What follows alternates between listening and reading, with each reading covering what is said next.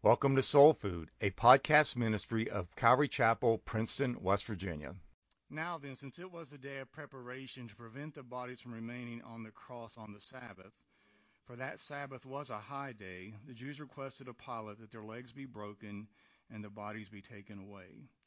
So the soldiers came and broke the legs of the first man and the other who was crucified with him. At this point, Jesus has already died, and they're now going to break the legs of the two men who were crucified with him. They did this so they can no longer use their legs to push up and get a breath, thus causing them to suffocate pretty quickly. It was a gruesome sort of mercy, really. But before we move on, there's a beautiful Old Testament picture of Jesus hanging between these two men. In Numbers 13, the spies were sent out to spy out the land, the promised land, and they brought back some of the fruit of it. This is Numbers 13:23. It says, Then they came to the valley of Eshcol, and from there they cut off a branch with a single cluster of grapes, and they carried it on a pole between two men. And isn't that what we have right here? Jesus, who is the fruit of the kingdom, hanging on a pole between two men passage I just read describes the death of the two men who were crucified with Christ. And while the conversation is not recorded in the Gospel of John, we know that both men initially mocked Jesus as being the Messiah.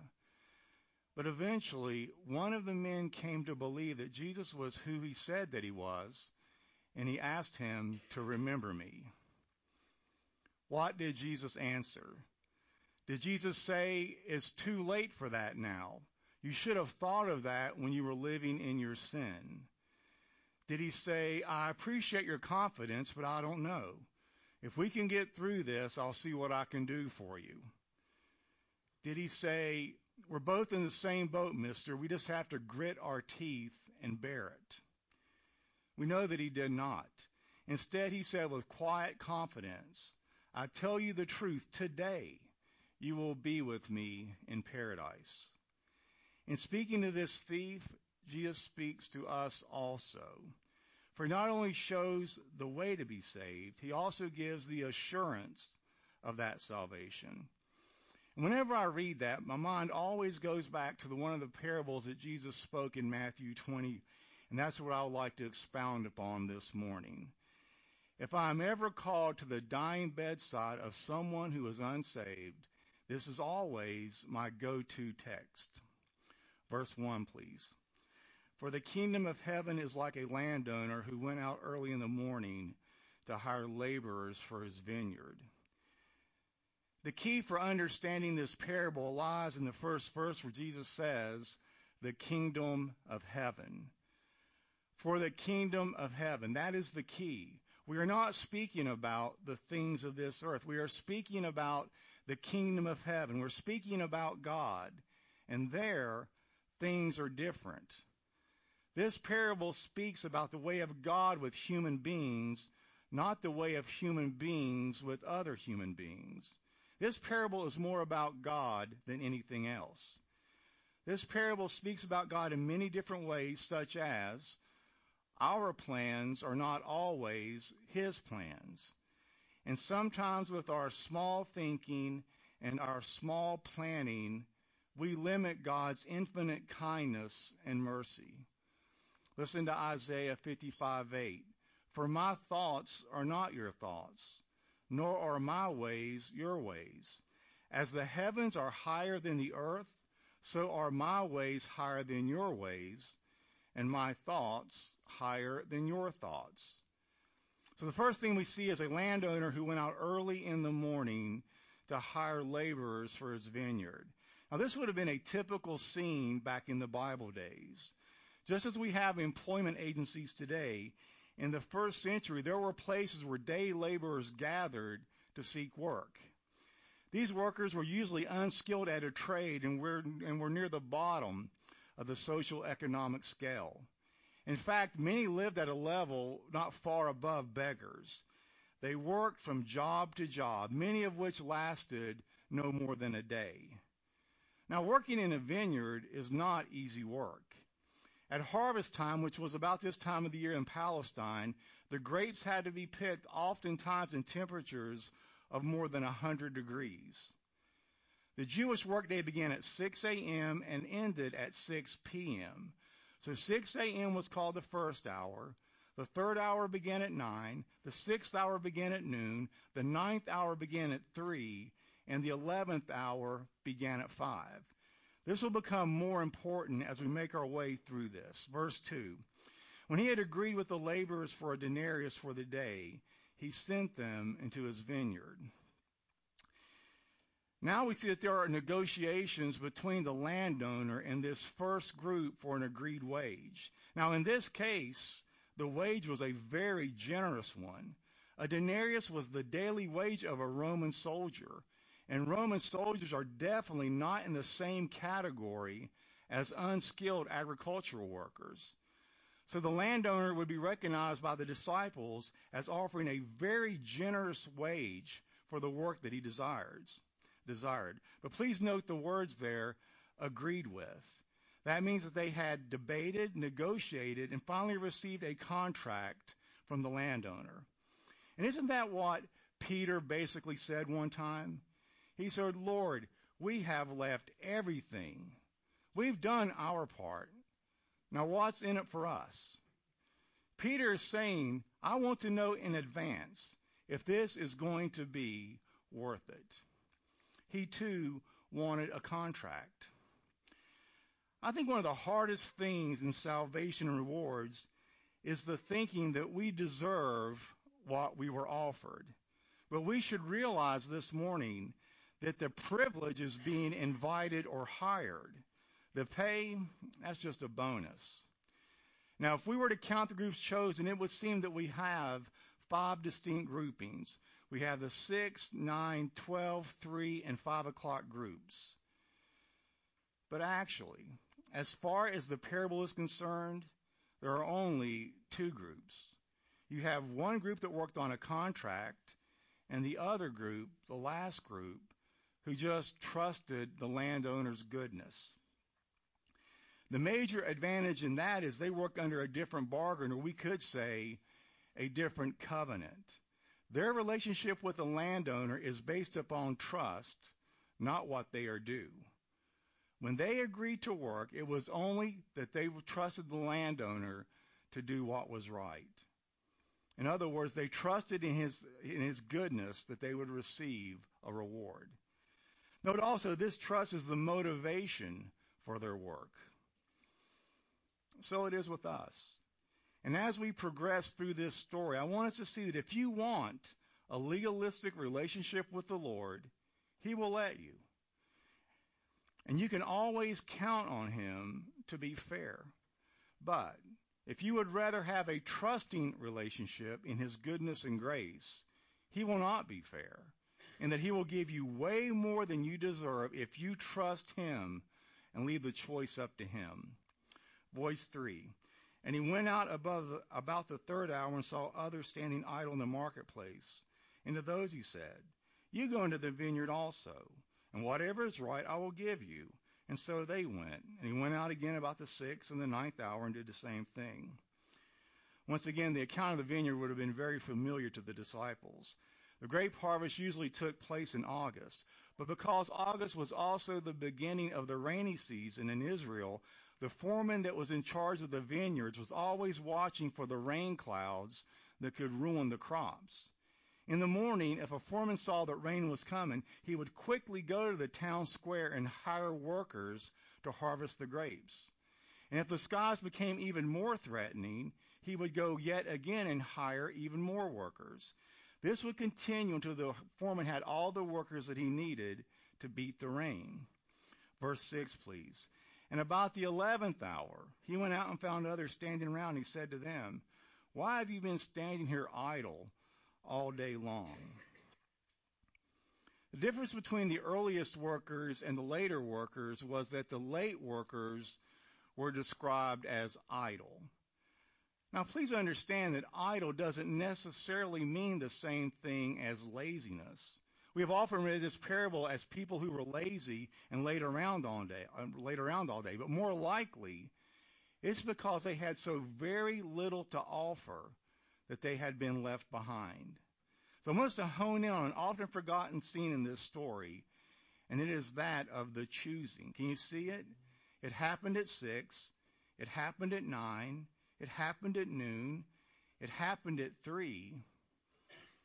But most intriguingly, it happened at 5. 5 in the afternoon. Tell me, what is a worker doing standing in that yard at 5 o'clock? The best have long since gone. The mediocre workers went at lunch. The third string went at 3 o'clock.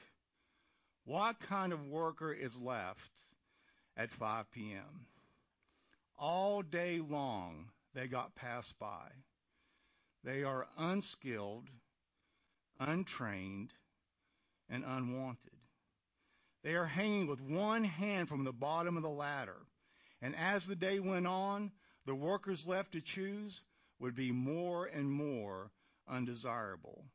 They are absolutely dependent upon a merciful boss giving them a chance that they don't deserve. Does that sound familiar? So too are we. These workers really represent each one of us. When you think about it, what do we have to offer the Lord? Does he need our intellect, our strength, our money, our good deeds? No. Unless we get a bit cocky, we might take Paul's advice and look at what we were before God called us. Do you remember that?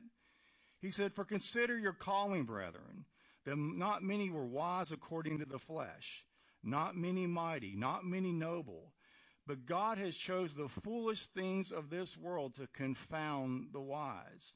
And God has chosen the weak things of this world to shame the things that are strong and the base things of this world and the despised. God has chosen the things that are not so that he may nullify the things that are. So why is that? So no one can boast before God. Whatever the reasons, we can see that this landowner calls them out of compassion rather than because of anything they can do for him in the remaining one hour of that day. I mean, from a practical standpoint, a worker cannot lose at five o'clock with only one hour before time to quit. If all he does is stuff his gob full of grapes in that hour and still gets nothing for his labor, he is still better off than what he would have been just standing on that street corner. Verse 7. They said to him, Because no one hired us. He said to them, You go into the vineyard too.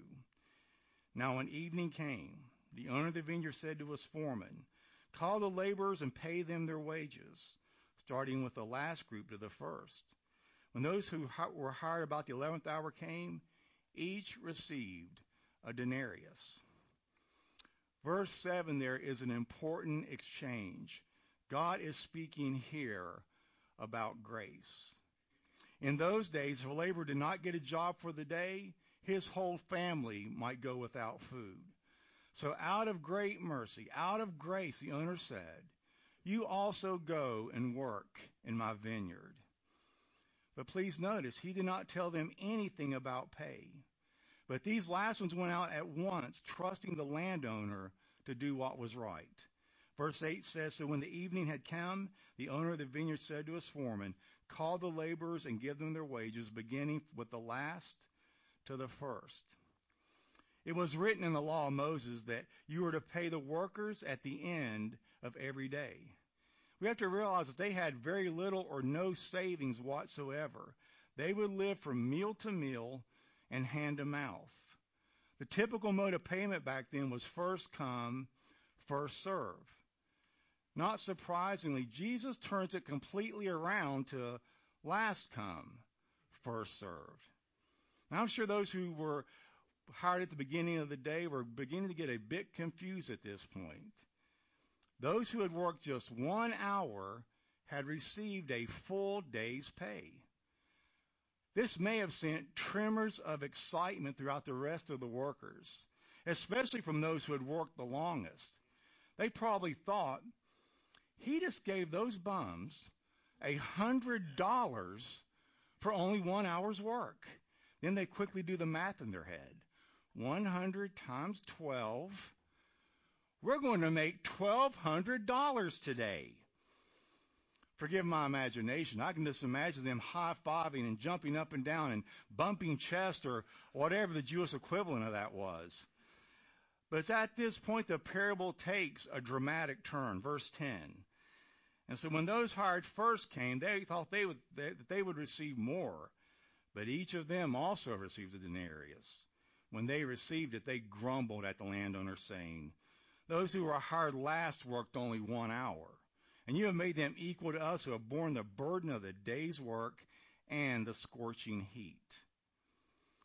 I think it's interesting to note that the earliest workers did not complain against the 9, the 12, or the 3 o'clock workers, but only the last group, the first to leave, the single hour performer. However, we find this is only a symptom of the real problem, and that was they were upset that the landowner had made the other workers equal to them. But it's really not about money. They couldn't complain that they hadn't been paid the agreed upon wage because they had.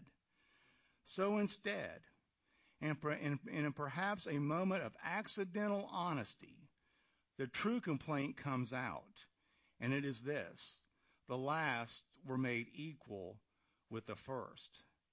We want to be seen as superior, is their cry. We want everyone to know that we are better than they are. They remind me of the elder son in the prodigal son parable. He told his father, I have worked for you all of these years, but when my brother comes back from wasting your money in Las Vegas, you throw him a party. Don't try to find Las Vegas in your concordance. I just threw that in. The spiritual application is we worked hard, but they have been made our equals. Always remember this. In the kingdom of God, our perceived position makes no difference because God shows no partiality. In God's economy, things are often just the opposite of what we expect. But isn't that how we often are? We want what's ours. And to determine if we are getting what is coming to us, we compare ourselves to what others are getting. And if we get more, we have a smug confidence that we are better than the other guy. But if we get shortchanged, we begin to rant and rave about how unfair that is.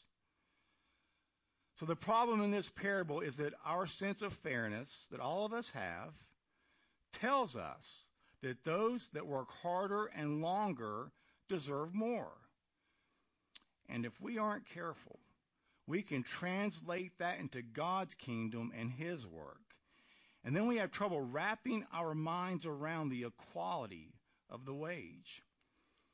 Personally, I believe there are going to be some great surprises when we get to heaven. We have a tendency to think that Chuck Smith will receive all kinds of crowns and rewards. And no doubt he will. It is without question that Pastor Chuck accomplished a lot in his lifetime for God. But God had given Chuck those gifts and abilities to accomplish those things.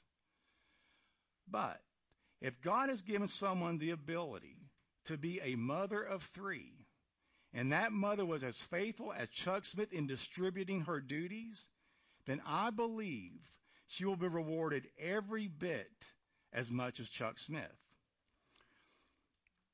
We can make the mistake of thinking that visibility and prominence somehow equates to greatness in the kingdom of God. But God rewards on the basis of faithfulness, not on what the world considers success. Verse 13. But he answered and said to one of them, Friend, I'm doing you no wrong. Did you not agree with me for a denarius? Take what is yours and go. But I want to give to this last person the same as you.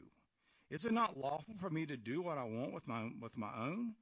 Or is your eye envious because I am generous? The complaint against the landowner was about his fairness, but he was fair. He paid the all day workers exactly what he agreed to pay them. They signed to work on for an amount, and that is exactly what they got. The landowner was just being gracious and generous to those who had worked less. That's not wrong, unjust, or discriminatory.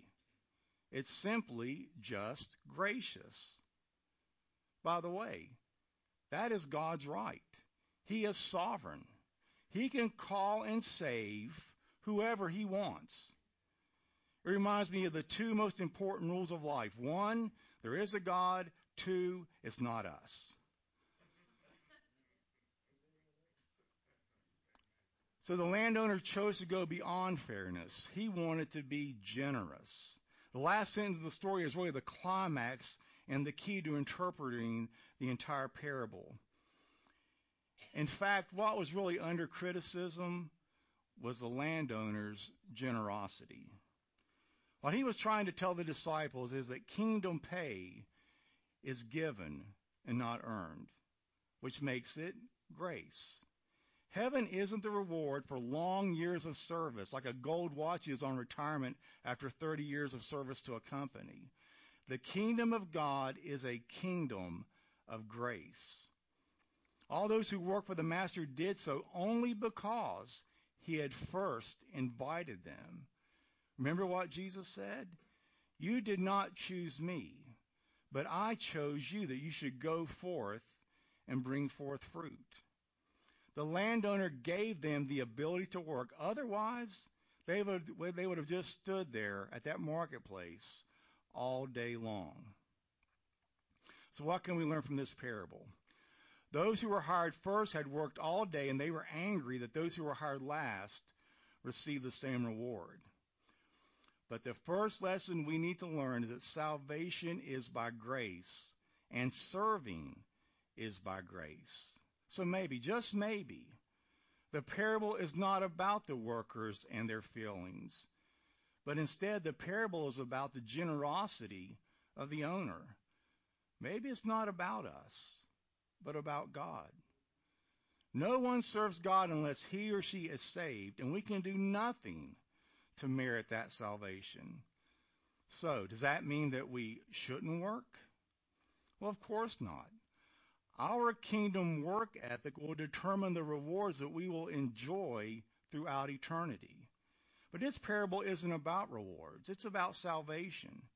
Maybe part of our problem is in the nature of grace itself. You see, grace is scandalous. It's hard to accept, hard to believe, and sometimes hard to receive. Grace teaches us that God does for others what we would never do for them. We would save the not so bad. But God starts with prostitutes and tax collectors and then works his way down from there. Verse 16. So the last shall be first, and the first last. That's why I think Jesus used such radical language in verse 16 about the first and the last. Notice what he said. So the last will be first, and the first will be last. But I also want you to know what he said at the end of chapter 19. In the verse immediately preceding this parable, he said, But many who are first will be last, and many who are last will be first. He changes the order, doesn't he? The first and the last and the last and the first all tend to blur together. It's as if Jesus is trying to make the point that the first and the last don't matter anymore in the kingdom of God. Grace is not about finishing first. It's not about finishing last. It's about not counting at all. It's not about keeping score. It's about having a do-over, a fresh start whenever you want it. This morning, you may be at the beginning of your life, like those early in the day. Or you might be at the third or the sixth or the ninth hour. You may even be at the eleventh hour. But do you know what? This teaches us it's never too late to start. You may feel like you have wasted years, and yet this teaches us that God will reward even one hour of labor if it is done trusting in His grace to be the rewarder of those who seek Him. But back to our text in John. The greatest example is that thief on the cross. He came in at the last minute. He metaphorically walked in at about 11:59 with about 5 seconds. He labors for 5 seconds and then says, "Lord, I believe, remember me." And scripture tells us he was given a ticket into heaven. That's not fair. That's amazing grace. In one book I read, the author talked about serial killer Jeffrey Dahmer. He asked, You know what disturbs me most about Jeffrey Dahmer? Not his acts, though those were disgusting. Not his trial, as disturbing as that was. And not his punishment, since life without parole is hardly an exchange for his actions. What troubles me most about Jeffrey Dahmer is this. It is his conversion. Months before an inmate murdered him, Jeffrey Dahmer became a Christian, said he repented, was sorry for what he did, profoundly sorry, said he put his faith in Christ, was baptized, started life over, and the prison chaplain, who was not easily fooled, was absolutely convinced about his conversion. Dahmer began reading Christian books and attending chapel. Sins washed, soul cleansed, past forgiven. What is our response to something like that? What we want to do is cross our arms and furrow our brows and say, Hold on, mister. God won't let you off that easy. Not after what you did. God is kind, but he's no wimp. Grace is for average sinners like me not a deviant like you. I've repented and stand forgiven. But as far as we know, Jeffrey Dahmer did the same thing. And as far as we know, Jeffrey Dahmer got the same response.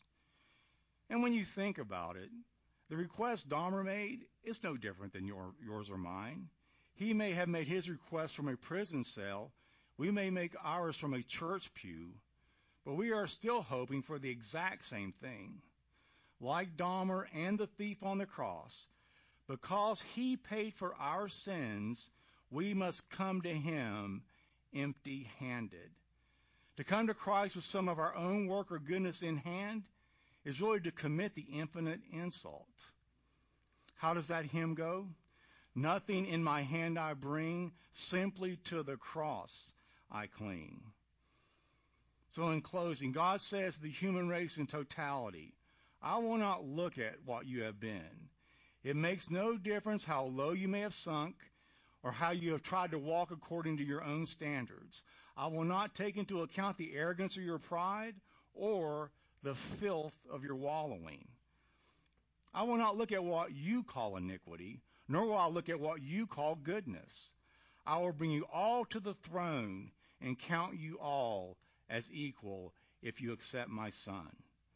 I will ask you to admit that your nuances of human efforts and human attainment must be completely discarded, and that you come one and all as bankrupt.